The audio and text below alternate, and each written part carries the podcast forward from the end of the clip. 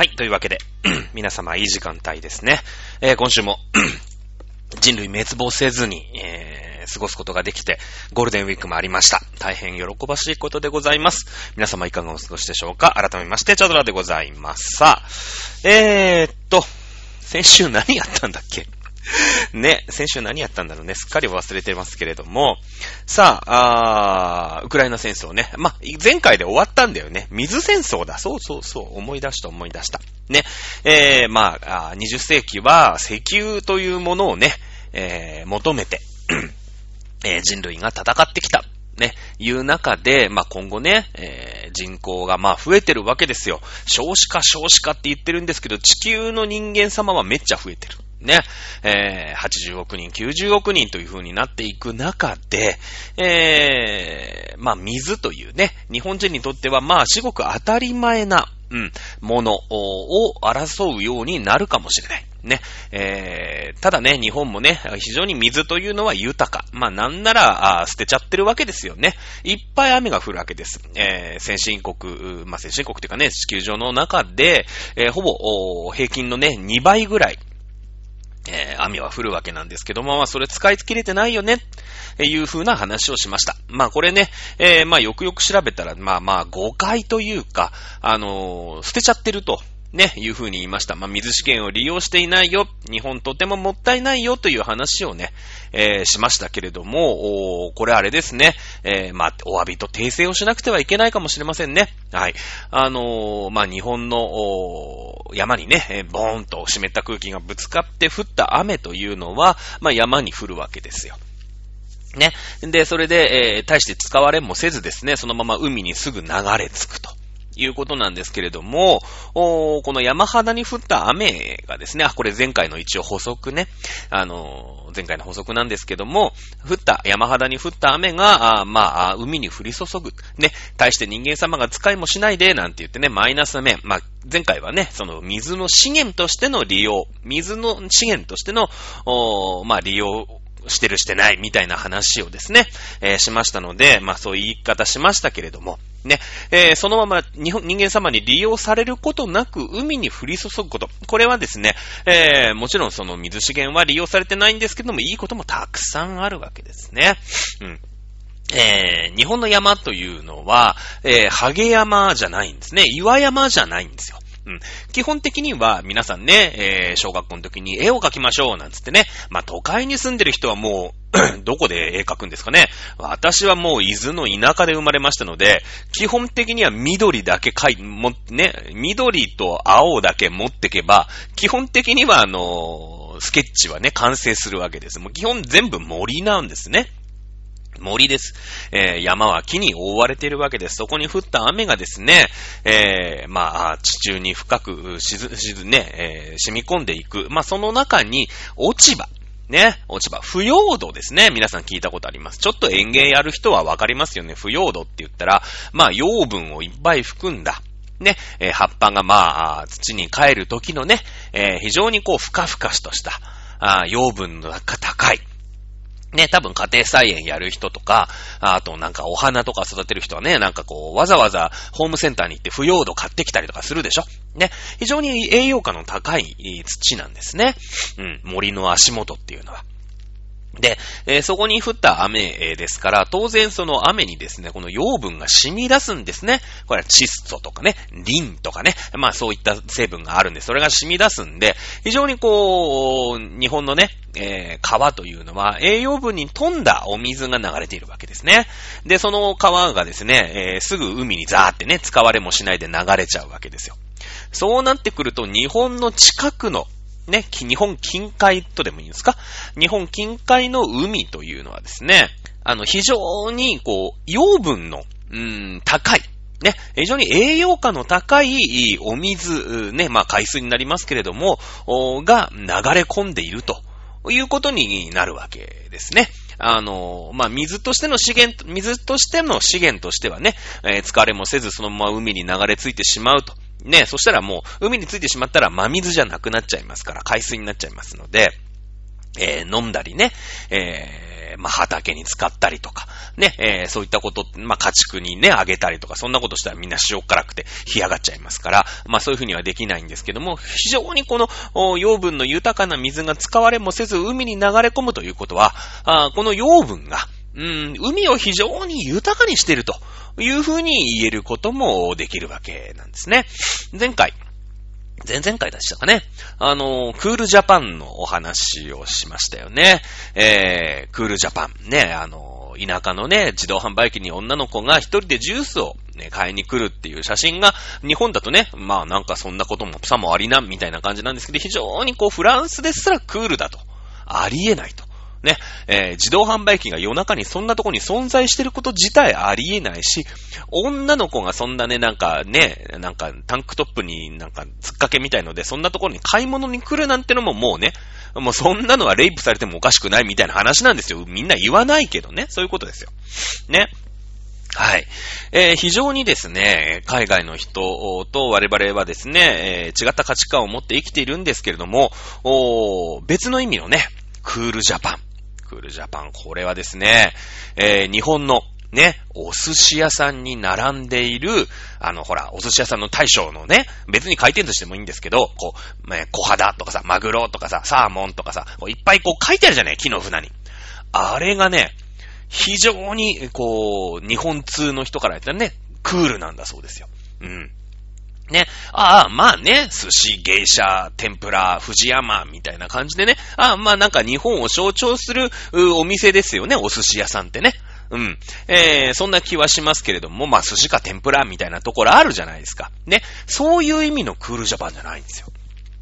ね、フランス人、そのクールジャパンのね、お寿司のコーナーも当然ありました。ね、えー、お寿司のコーナーにこうね、ずらずらずらずらずらってこう木の札が下がってるわけですよ。これがクールだと。フランス人言ったわけですね。なぜか。ね。今ね、そんな住宅地にふたななんかさ、ね、えー、わかんないですけど、銀座のど真ん中にあるね、キューベーみたいなね、うん、みたいな、そういうお寿司屋さんじゃなくて、ね、普通の、まあ、バスへって言ったらちょっと失礼かもしれませんけれども、おー、まあ、住宅地の中にさ、ポツンと普通にある、小さいお寿司屋さん、本当にカウンターがろく席、座敷がふたつぐらいのね、お寿司屋さんってあるじゃないですか。ね、えー、やってますよね。もう地元の人に愛される、ね、そういうお寿司屋さんですよ。はい。そういうお寿司屋さんカラカラカラって入ってください。別に、まあまあ、あの、回転寿司はさ、ちょっと大資本があってね、そういう企業がやってたりしますから、まあちょっと別なんですけれども、ね、えー、そういう地元のお寿司屋さん入ってくださいよ。ね、そしたら大将つって、ね、えー、今日は何があるの言ってさ、あ、これこれこれいいの、これが入ってるよ、大将と会話します。で、後ろにもこうやって書いてあるわけでしょ、小肌のなんとか、なんなんとかって書いてある。ね、どんなバスへの、ね、お寿司屋さん、どんな小さいお寿司屋さん行ったって、じゅっかん、まあ、一人前、一人前ね、下駄の上に乗ってるじゅっかん、違うネタが食えますよね。間違いないですよ。ね、うん、タコだ、イカだ、ね、エビ、うん、マグロ、サーモン、小肌、よくわかりませんけれどもね。うん。まあ、じゅっしゅるいしかないお寿司屋さんってことはまずないですよ。どんなお寿司屋さんであってにじゅっしゅるいから選べますよね。お任せで、大将のお任せでって言ったって。これ、日本人さ、まあその辺にね、回転寿司でもいっぱいあるじゃないですか。もう選び放題ですよ。まあ回転寿司はね、ハンバーグとかありますからちょっと別かもしれませんけれども、それだって、どんなお魚、まあお魚、魚介類で言ったらにじゅうやさんじゅう選べるわけです。ね。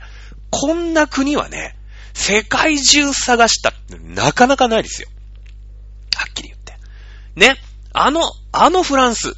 ね。やっぱりフランス料理といえば世界最高峰みたいなとこあるじゃないですか。ね。だけど、世界最高峰かもしれないけれども、ね、えー、お魚。ごしゅるい用意できてる、うー、フランス料理店、超一流ですよ、おそらくね。うん。基本的に今日のお魚料理、ね、バーン。ね。で、それがいっこかにこ。選べたらもう、超が一流、高級店ですよ、おそらく。ね。おそらくですよ。はい。えー、ぐらい、お魚の種類って、世界で限られてるんですね。いやいやいやいや、フランスはね、そんななんかこう、海もさ、まあ、北もあるし、南もあるし、みたいな話ですけど、本当だからね。うん。あの、養分があるっていうことは、そこに、うん、まあ、植物プランクトンが発生する。そうすると、それを食べる動物プランクトンが発生する。で、それを食べる小魚とか小エビとかが、あ、いっぱいで、いっぱい育てられるわけですよね。ね。えー、それを食べる中魚、それを食べる大魚っていうことで、もういっぱい、いろんな種類のお魚がそこに住める豊かな土地なんですね。うん。あの、縄文時代の話したときに日本ってすごいさ、うーん、資源が豊富で、食資源が豊富でね、えー、縄文人は非常に豊かな暮らしをしていた、みたいなお話をましました。ね。江戸時代なんて鎖国してたんですよ。鎖国してたにもかかわらず、江戸という町、ひゃくまんにん都市ですけど、世界最高の人口を持った都市なんですね。なぜか。ね、日本はめちゃめちゃ豊かで、めちゃめちゃ作物が取れる国なんですね。作物が取れる国なんです。もう人をあり余るほど、ね、人がお腹いっぱいになって、まだまだ余裕があるぐらい、えー、飯が食えた土地なんです、日本っていうのは。ね、お魚。ね、海があればね、お魚があるなんて、こんな大間違いなんですね。よくなんかさ、無人島に漂着しましたとか言ってね、えー、なんかこう、木の枝とさ、なんか、まあ、糸、糸何なのかわかんないけど、そんなんで釣りしてね、ロビンソン・クルーソーがなんちゃらとか言うじゃないですか。あんなの嘘なんですね。嘘です。ね、えー、まあ、海はありますよ、確かにね。島ですから、もうさんびゃくろくじゅうど全部海ですけれども、ね、えー、じゃあ、じゃあ、まあ、聞きますけど、沖縄、全部海ですよね。全部。ね。沖縄で、沖縄の魚って皆さんなんかイメージありますか？イメージなくないですか？な、グルクンとかいう、赤だか青だかどっちかでしたよね。赤、赤だったかな？青だったかな？なんか、グルクンぐらいしか知らないです。はっきり言って。あと、シーラカンスみたいなね。うん。ハワイ。ハワイもさ、あんな太平洋のど真ん中にポツンとある島ぐ、島ですよ。ね、島国というか。ね、さんびゃくろくじゅうど全部海。もう、海いくらでもあるんですけども、ハワイ。皆さん、ハワイのお魚、イメージありますか？ないですよね。うん。マヒマヒぐらいですよね。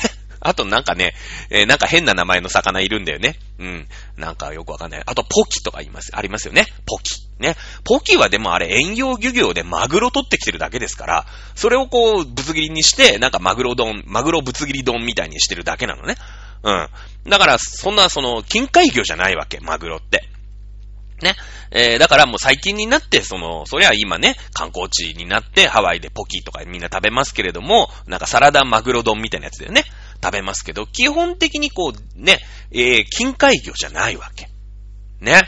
えー、海がありゃいいってもんじゃない。もう、とにかく日本の近海にはもう、ありとあらゆるお魚、もうバスへのお寿司屋さんでもにじゅっしゅるい、さんじゅっしゅるい、何でも握ってくれ、大将お任せでお願いします、みたいな話になってるわけですよね。うん。これは日本にめっちゃ雨が降って、木が多い。ね。で、その腐葉土にもう雨がじゃんじゃんじゃんじゃん降って、日本人が大して使いもせず海に捨ててるんですね。海に流してるんです。養分たっぷりの水が海に流れるんですね。うん。そうするともうその養分たっぷりですから、植物プランクトン、動物プランクトン、にゃにゃにゃにゃの話になるわけよ。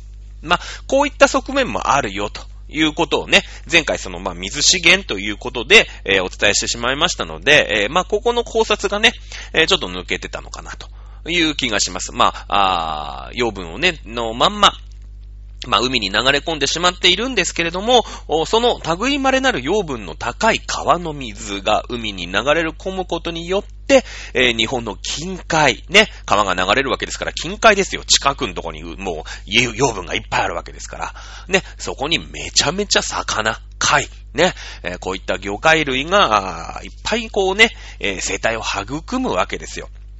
ね、豊かじゃない海ってね、もうね、勝つやつ一強なんですよ。弱いやつはみんな勝つやつ、その頂点にね、えー、いるやつに全部食われちゃうわけ。だから、あの、沖、ね、沖縄に行くと、そのなんかグルクンみたいのしかいないし、ね、えー、ハワイに行くとマヒマヒしかいないんですよ。ね、それ以外のやつはみんな食われちゃうわけ。ね、それは、あの、養分が少ないから、そもそもその貧しい土地で、やっぱみんなが奪い合ってさ、もうね、血みどろの争いをしてるわけで、そこの海の中で。そうすると、やっぱり勝つやつってのは一番強いやつでしょ。そうなってくるともうマヒマヒしかいないんだよね。いないっていうことになるんですよね。日本はそんな、まあまあ確かに日本の近海でもさ、一番強い、まあそりゃイワシよりもサバのがきっと強いだろうしね、サバよりきっとなんかブリとかさね、そういうのが強いかもしれないしね、えー、かもしれないけれども、そいつらがお腹いっぱいになって、あ、何イワシもういい、俺お腹いっぱいだからみたいな感じでめっちゃ豊かだから、イワシも生き残れるんですね。アジも生き残れるんですね。うん、サバも生き残れるって、こういう感じになるわけですよね。ということで、はい、えー、先週のね、えー、講義のね、えー、先週結構講義長かったですよね。いちじかんじゅうごふんぐらいになって、ここまで喋りたかったんですけれども喋れなかったんで補足をしました。はい、えー、いうことで、じゃあ今週は何をやっていこうかなというところですよね。はい、えー、ただいまやっぱりね、えー、気になる話、戦争の話になっちゃいますよね、どうしてもね。えーえー、とおととい、今日ごがつとおか火曜日なんですけれども、昨日かな、ごがつここのか、えー、戦勝記念日ですね。ソ連がドイツ、まあヒトラーのねナチスを破ったのが、まあ、ごがつここのかということで、戦勝記念日に当たる日なんですね。そこで軍事パレードがロシアがやったわけです。ここでウクライナに対して宣戦布告をするであるとか、あ、戦争状態であるというふうに開き直ってね、国民よ立ち上がれみたいなことをプーチンが言うんじゃないかなんてね、イギリスの諜報機関、なんと言いましたかね、イギリスの諜報機関がまあ出したんですね。えー、で、私も、ああ、まあまあ、さもありなんかなと思っておりました。ね。えー、昨日、まあ、ニュースはね、その、ロシアの軍事パレード、プーチンが何を言うか一色でしたね。えー、フジテレビかなんかで、あれですよね。あの、同時、なんていうんですか、ライブ中継やってましたね。えー、ライブ中継やってました。さすがフジテレビだなと思いましたけれども、私もね、一応、まあ、仕事でしたので、録画をね、えー、見ましたけれども、プーチンもね、えー、声高らかに偉そうに言ってましたけど、大したこと言ってなかったですね。えー、あの、なんだろうね、プーチン的には、あの、やりたくなかっただろうね、おそらくね。やっぱ世界中がさ、注目してるわけ。うん、ここで、うん、例えばあ、ドンバスは俺のものだ、ね、ルガンスク州とか、あの、ドネツク州、ルガンスク州はもう我々の手に落ちた、ね、えー、我々があそこに住むロシア系住民、迫害されてネオナチっていうね、あの、ナチスナンバー、にボリュームにみたいなウクライナ政府にね、もう弾圧されて人権も何もないあそこの住民を我々が解放したんだってね、声高らかに宣言したかったんですよね。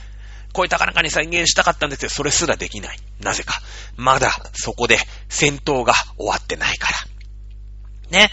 まあクリミア半島はね、あのー、にせんじゅうよねんですか、あの、こっそりね、くすねて、まあ、その、クリミアをくすねた記念日はね、この間にがつぐらいにやったと思うんですけれども、おー、まあ、そこはさ、別に今回のね、その、戦争というか、まあ、軍事作戦、ね、えー、の、成果じゃないですよね。別に、もともとそこを、そこはもうにせんじゅうよねんの話でしょ、みたいなことになっちゃいますので、じゃあ今回何ができたんだっていうと、実は何もできてない。ね、何もできてないんですよ。ね、えー、いうことで、もう本当にね、一応なんか偉そうなこと言ってましたけど、何にも言えない。それで、あの、戦争のね、えー、戦争宣言をして、国民を立ち上がれみたいなこと言うのかなと思ったんだけど、こんな状態で戦争宣言をしてね、えー、正式に宣戦布告なんてしたもんなら、したもんなら、あれですよね、もうさ、振り上げた拳を、もう下ろすとこないわけですよ。ね。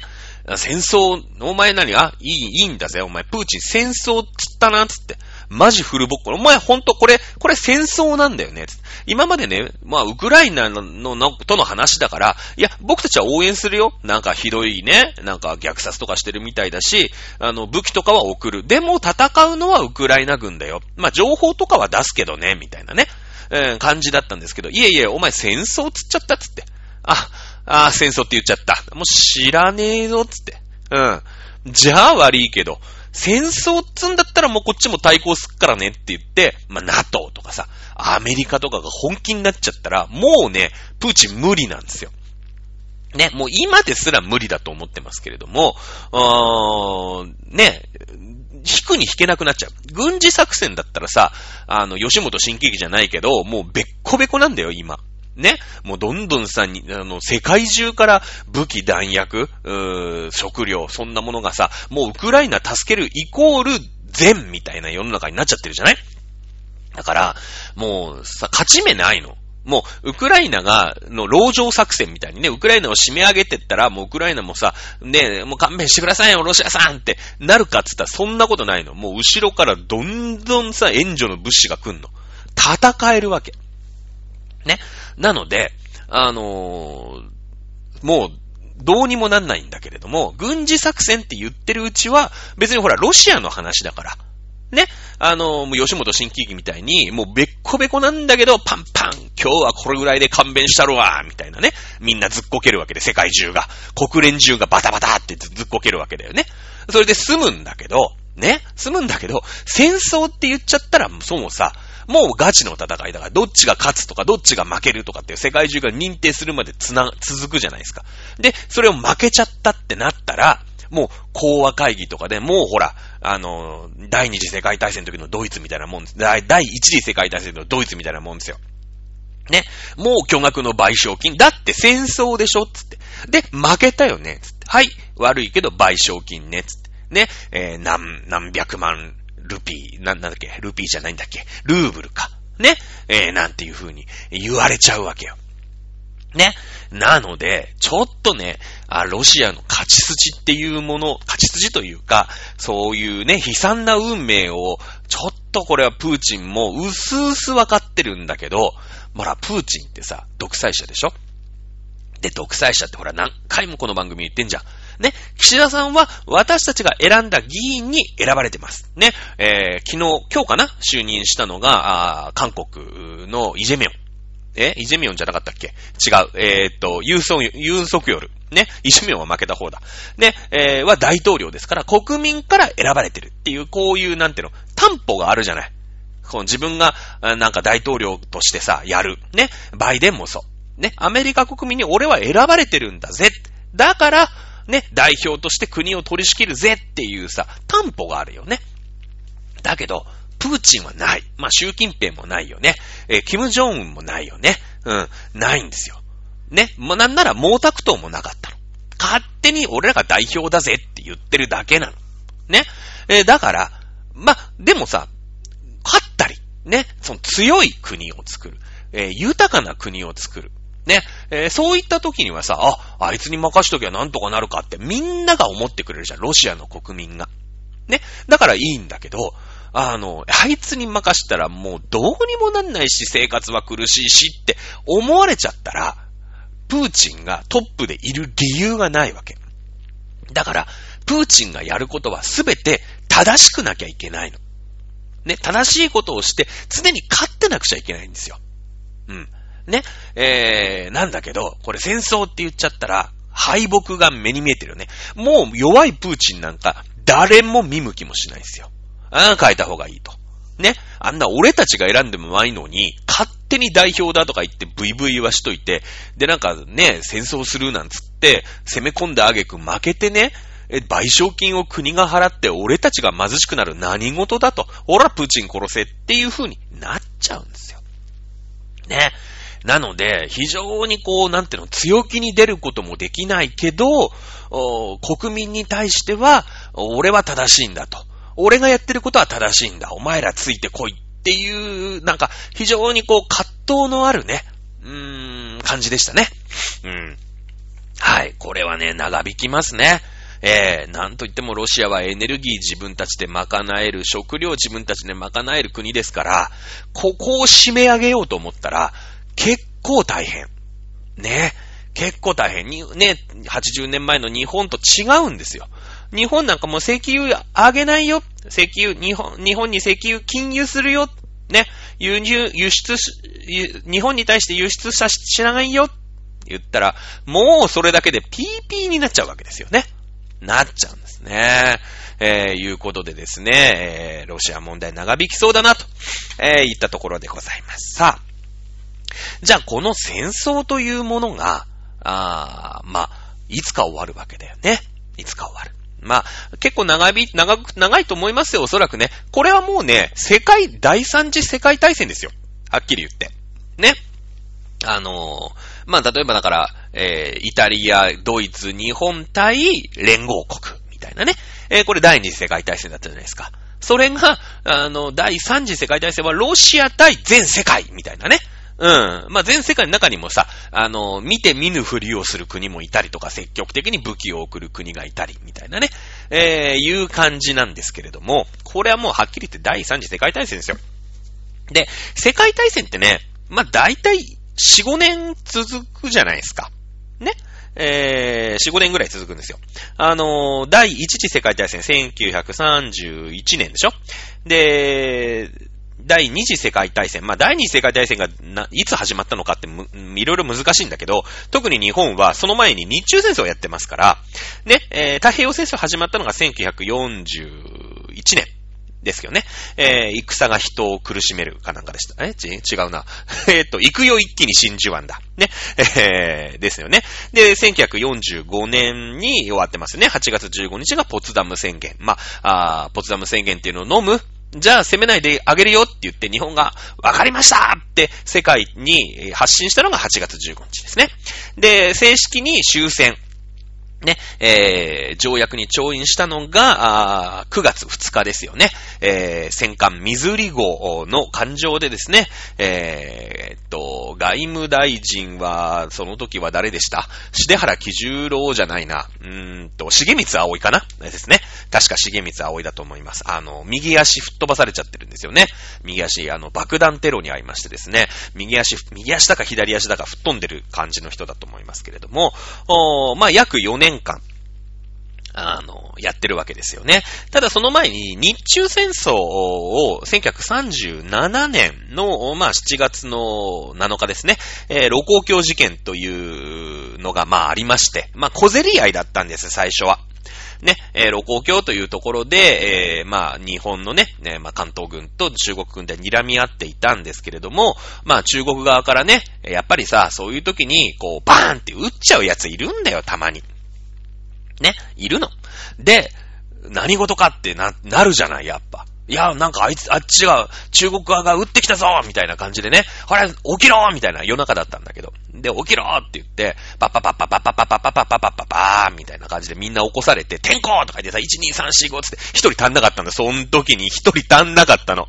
で、あいつがなんか暗殺されたみたいなやって、もう、もう、大騒ぎになっちゃったの。実はそいつトイレに行ってるだけなんだよね。トイレに行っただけなんだけど、ね、トイレ行っただけで、天子に遅れたんだけど、やっぱほら、向こうから撃ってきて、天子取って一人足んないってなったら、もう、すごいことじゃないですか。もうあっちが攻めてきたぞ、みたいな感じで。で、もう、あ、やられたぞと、ふざけんなみたいな話になって、まあ、そっからね、日中戦争に、まあ、突っ込んでいくわけね。まあ、日中戦争が終わるのも、実は日中戦争の方が太平洋戦争より終わるの後で、えー、くがつのふつかにね、あの、はちがつじゅうごにちにポツダム宣言。これ連合国と結んでますよね。中国とは結んでないんですよ。ね。で、ミズーリ号の艦上で、連合国の代表に、この、ポツダム宣言受諾、まあ、終戦しますと、ね、日本は敗戦国ですということを、こう、調印するわけですけれども、これがくがつふつかですよ。で、えー、日中戦争終わったのは実はその後のくがつここのかなんですね。あの、連合国とは終戦しましたけれども、日中戦争は一応そのまま続いてるわけです。ただ、まあ、あ連合国は中国を応援してましたから、日中戦争もね、えー、これで終わりにしましょう。ね、手打ちにしましょうということで、えー、調印したのがくがつここのかと。まあ、いうことになるわけなんですね。さあ、そんな第二次世界大戦の解説はどうでもいいんですけれども、戦争とは、価値観のスイッチであるという風ね、ね、価値観もしくはですね、まあ、なんていうのかな、その後の戦後の秩序というものを大きく変えるスイッチであるということなんですね。ええ、あのー、まあ、このね、えー、ウクライナ問題、ウクライナ戦争を、まあ、その前のコロナショックも含めてなんですよ。まあ、その、コロナがに、ね、コロ、コビッドじゅうきゅう だからにせんじゅうきゅうねんの、まあ、じゅういちがつじゅうにがつぐらい。で、まあ、世界的にやっべってなったのが、まあ、にせんにじゅうねんですよね。で、まあ、そっから、まあ、世界大戦ですから、まあ、だいたいよねんぐらい続くと。ね、しましょうや。そうなってくると、まあ、にせんにじゅうよねんとかにせんにじゅうごねんぐらいまで、まあ、このね、そのコロナショックに端を発しただいさん次世界大戦というものは、まあ、にせんにじゅうごねんぐらいに終わるんじゃないかと。ね、えー、まだだから、まあ、半分ぐらいなわけですよ。で、ウクライナ戦争なんてそのね、後半戦みたいなもんでにせんにじゅうにねんからでしょ、えー、なので、まあ、あとにねんぐらいは続くわけですよね。に、にせんにじゅうよねんにまあなんかがいろいろ終わるかな、みたいな話になると。ね、えー、そうなってくると。まあ、このコロナとウクライナというもの、まあ、起きてる事象は全然違います。片や伝染病で、えー、片や、まあ、プーチンのご乱心による戦争ということになるんだけども、この一連の流れの中を、このだいさん次世界大戦、まあ、だいさん次世界危機とでも言いますかね。うん。だいさん次世界危機というものが乗り越えた後、どんな社会が来るのかな。ね、えー、いうことを考えていくと、非常にこの後ね、えー、我々にせんにじゅうよねんからの世界に対して、えー、住みやすくなっていくんじゃないかな。覚悟はできてんじゃないかな。いう風な形で今日喋っていきたい。まあ、あと残りさんじゅっぷんぐらいかな。さあ、その前には、この戦争は価値観のスイッチであるという、うーなんだろうね、えー、まあ、キーワードをもとに、じゃあ、だいに次世界大戦、そしてだいいち次世界大戦、いろいろ考えていこうということになるわけですね。まあ、だいいち次世界大戦で切り替わったこの価値観のスイッチ。これはですね、えー、アメリカ合衆国の台頭ですね。アメリカ合衆国の台頭です。えー、もう第一次世界大戦、この話も何遍もしてますけれども、アメリカ一択なんですよ。ね。第一次世界大戦前というのは、こう、ヨーロッパが世界の中心、ね。イギリスが世界の中心だったわけです。ただし、第一次世界大戦でヨーロッパ中喧嘩をっ始めちゃって、べっこべこになっちゃって全部燃えちゃいました。ね。燃えちゃったんですよ。初めての世界大戦ですから、もうさ、ね、止める術もわかんないわけ。ね、えー、ドミノ倒しのように戦争が始まっていったっていうお話しましたよね。えー、オーストリアの皇太子が、ね、セルビアの若い青年に暗殺をされた、ただそれだけなんです。ね、最初は本当に事故。もう本当にね、セルビア人としたら、憎ったらしいオーストリアの皇太子がブラーっと来やがったっつって、ムカつくバーンって撃っただけなんです。世界大戦にしようなんてこれっぱかしも思ってないんです。俺たちのセルビアをよくも攻めてくれたな、あいつらの国はその皇太子許さない、その一心で引き金を引いただけなんですね。はい。えー、引き金を、ね、引き金を引いただけなんです。ただし、えー、ドイツ、ね、えー、オーストリア、ハンガリー帝国と同盟を組んでました。ね、えー、セルビアがもう戦争を吹っかけてくるわけですから、ドイツが準備をします。ドイツが準備をしたら当然ロシアも準備をします。ロシアが準備をしたらフランスもイギリスも準備をしなくちゃいけない。せーの、ドン！はい、戦争が始まっちゃいまったんですね。もうヨーロッパ中メタメタです。はい。アメリカはですね、ね、えー、この戦争によって価値観のスイッチが入るよ。ね、これを次のスイッチは自分にところに明かりが灯るスイッチをなんとか立てたいと思っているわけですね。思っているわけです。ね、えー、ですけれども、もう、要はヨーロッパの話です。ヨーロッパ同士の話です。アメリカさんね、もう大西洋に運まれて、えー、向こうにいますから、指く、おまんまく、ね、指くわえて、もう、なんていうの、待ってるしかないわけですよ。ね、えー、うずうずしてるんだけど、大義名分がないでしょ。ヨーロッパに攻め込む、攻め込む。ね、例えば、イギリスと軍事同盟を結んでるとかね。うん。あのー、すれば、いいわけですよ。ね、NATO みたいのがあってさ。ね、その、まあ、イギリスがやられたらアメリカも、そのやった国をボコしますよ、みたいなね。軍事同盟を結んでればいいんだけど、当時のアメリカは孤独、モンロー主義って言うんですけどね。えー、まあ、後々モンロー主義と言われるような感じで、まあ、独立独歩なんですよ。なんかヨーロッパのゴタゴタにはちょっと巻き込まれたくないみたいなね、えー、感じ。まあ、なんならさ、アメリカ人がそもそもヨーロッパのゴタゴタが嫌で、新天地を求めてアメリカ作りましたみたいな感じでしょ。ね。え、なので、基本巻き込まれたくねえなと思ってたんだけど、世界大戦を始めたじゃないですか。ね。いや、これはチャンスだと。これでヨーロッパ中がダーンって地盤沈下してくれたら、次の世界、第一次世界大戦の後の世界はアメリカのものだいうことですよね。それで、えー、ドイツの潜水艦作戦というね、えー、まあイギリス、ドイツはいろんなところで戦争してますから、やっぱりこう物資のね、あの兵站とかがさ、ね、物資のこう行き来とかがあるわけでしょ。で、それをもう潜水艦でね、全部沈めちゃうわけ。そういう作戦を取ったんですよ。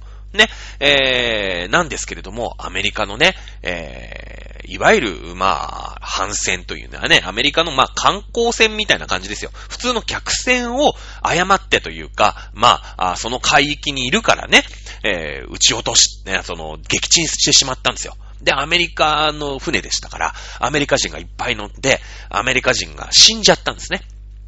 はい、ここでアメリカ。ね。アメリカ人が殺されたあのドイツ絶対許さねえってね思ったかどうか知らないです。だって死んだのがそれは何万人とか何十万人だったらいいですけどもね、たかだかなんかねさんじゅうにんかよんじゅうにんかそんなとこですよ、はっきり言ったらね。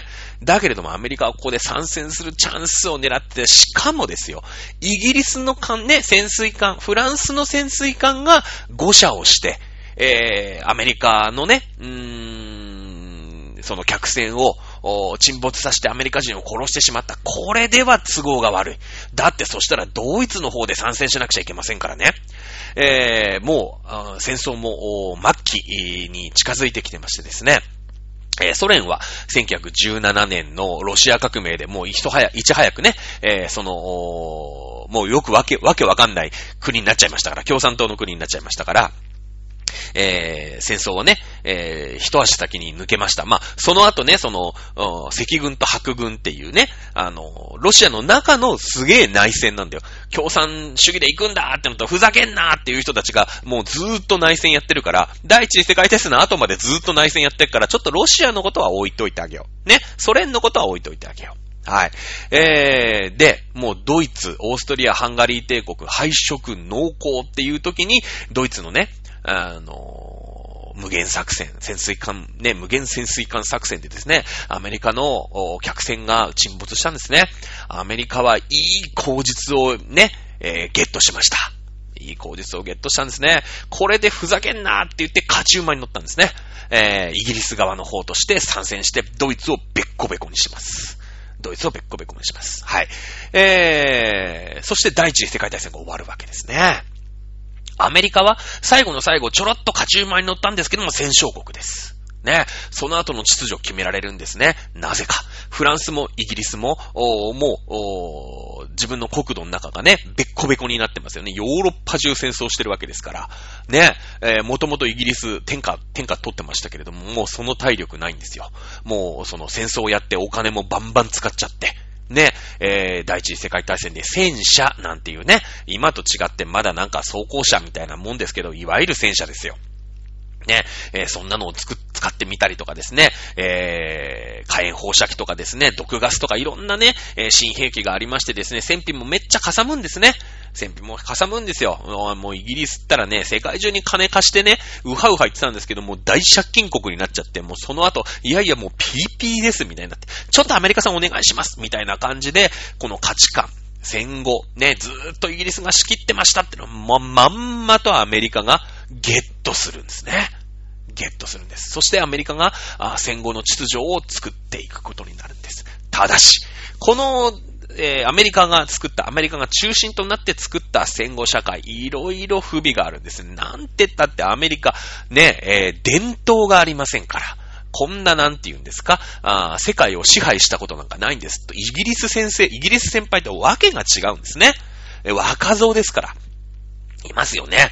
若造。いや、そりゃね、もう先輩たちがぶん殴り合って、べっこべこになって、ちょっと救急車でね、病院に行っちゃってる間、その、なんか若いやつがね、ちょ、サクッとこう、参戦してですね、サクッと勝った側にいたもんですから、その後ね、頑張って、世界を立て直すんですけど、まあ、不備が多い。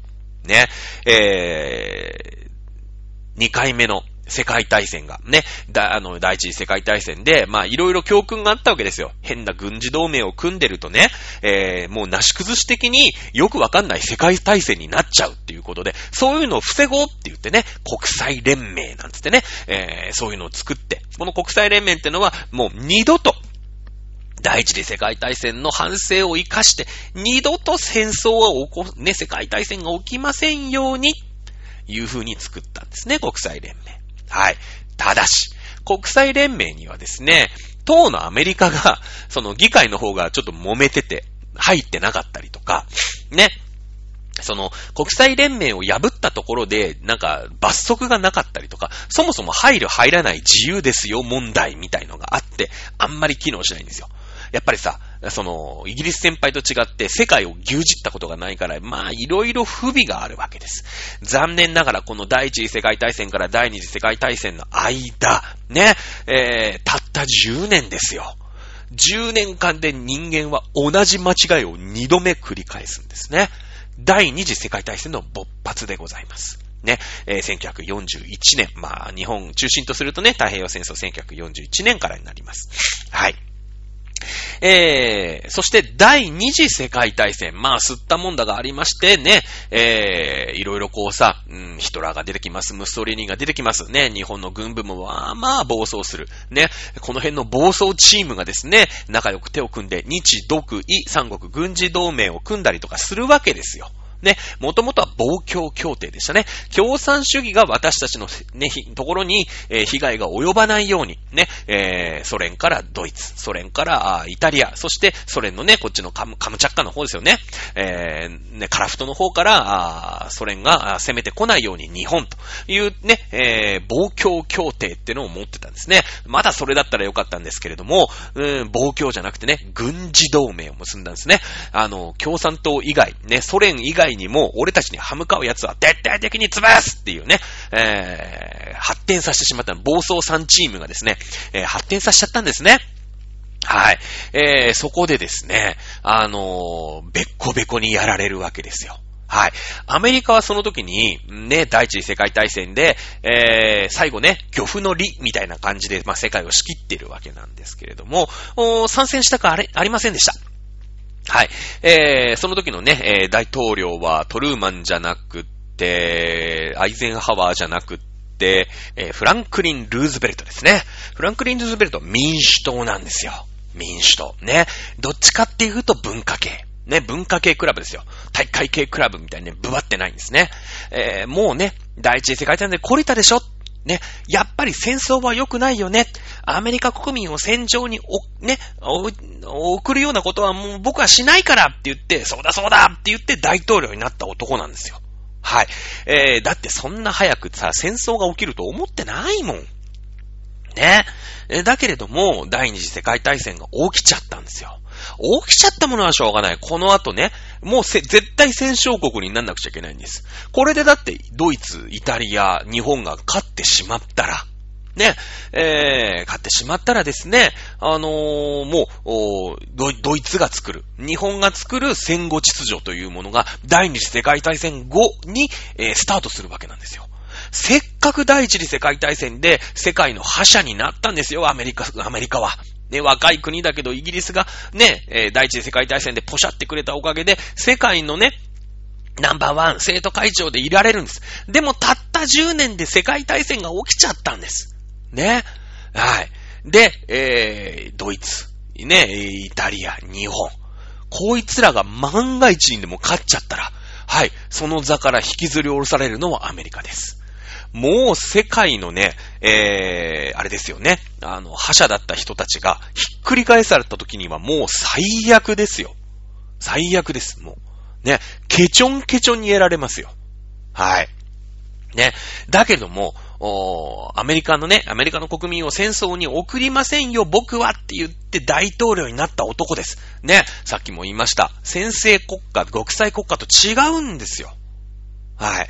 あのー、国民に選ばれたってことは、国民に約束したことは守んなくちゃいけないんですね。公約ですよね。公約。はい。えー、公約なんですけれども、うーん、だけれどもね、せんきゅうひゃくよんじゅういちねんじゅうにがつようか、はい、何が起きたかわかりますよね。えー、真珠湾攻撃があったわけです。しかも日本はですね、手続きに不備がありまして、時差とか全く考えてませんでしたからね。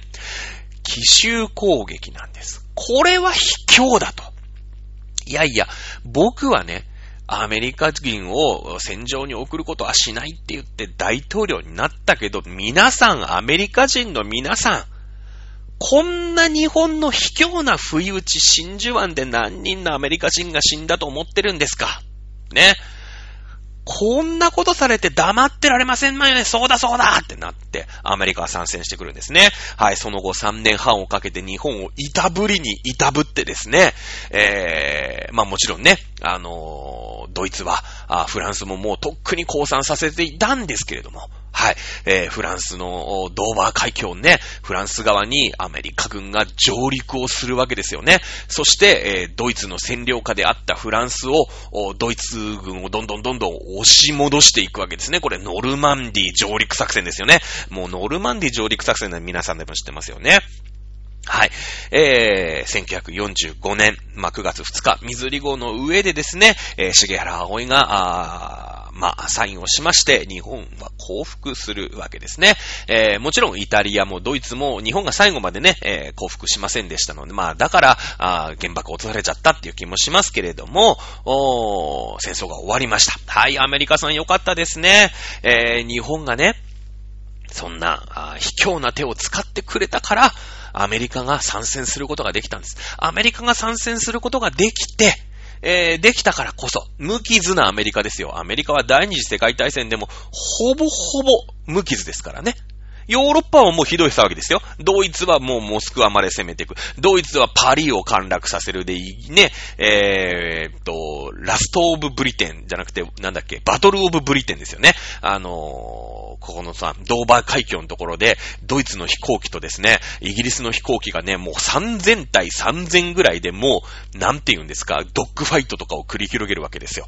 これあの、バトルオブブリテンって言ってね、まあ結果イギリスはイギリスに上陸されることはなかった。かったんですけど、もう何千っていう飛行機を落とされて国力落ちますよね。当然ね、もう飛行機動かすの大変なんですよ。でも良かったですよね。バトルオブブリテンで負けてたらですね、イギリスはドイツの植民地になんなきゃいけなかったわけですが、危なかったですよ。ね、えー、それで日本がですね、奇襲攻撃をしてくれたおかげで、えー自分のね、自国民、アメリカ国民を戦時、戦場には送らないと約束して大統領になった、ね、フランクリン・ルーズベルトですら、はい、国民の後押しを受けて、えー、戦争を追っ始めるわけですね。えー、そして日本を破り、ね、ど、ノルマンディ上陸作戦でフランスを解放し、ドイツを滅亡させ、まあイタリアはもうとっくにね、えー、滅亡してたんですけれども、えー、勝ったわけです。よかったですね。これで、はい、えー、まあ、戦争がね、アメリカが参戦した連合国という方が勝ったわけですから。はい。じゅうねんまえにアメリカさんが世界の覇権を握っていた、そのままの秩序で第二次、第二次世界大戦後の世界が、あー、来るわけでございますね。うん。来るわけですよ。さあ、こっからだ。ねえ。たったじゅうねんかんで自分が、うーん、その世界の覇権たる国会から滑り落ちてしまう可能性を第一次世界大戦後アメリカはやってしまったんですね。これは反省しなくちゃいけないですよね。これは反省しなくちゃいけないですよ。うん。もう二度と僕たち、私たち、アメリカは、あー、この世界の覇権国家であり続けなくちゃいけない。はい、えー、こっから滑り落ちるようなことがあってはならないという世界に、えー、したんですね。これ、第一次世界大戦の後の国際連盟が第二次世界大戦を止められなかった。ね、その反省をのもとに立てられたのが国際連合になるわけですね。国連です。国際連合の連合は、国際社会を連合国が牛耳るために作った機関とでも思っていただいて結構でございます。はい。ねえ、えー、喋ってるうちにですね、もうごじゅっぷんが近づいてきてると思いますけれども、さあ、ここですよね。えー、アメリカが、うーん、作ろうとした世界。ね、えー、価値観。まあ、アメリカが中心となって作っていた価値観というものが、戦後、ね、えー、いっかい、にかい、これでさんかいめぐらい変わるんですね。変わるんですよ。はい。えー、これをですね、次回、えー、しっかり抑えていって、うん、まあ、これまではね、今言ったことはただのこれ歴史の繰り返しですから。ね、歴史の繰り返しですから。ただ、価値観というものが、あ、変わっていってるよっていう、この変遷を追っていっただけです。せんきゅうひゃくにじゅうねんぐらいからね。うん。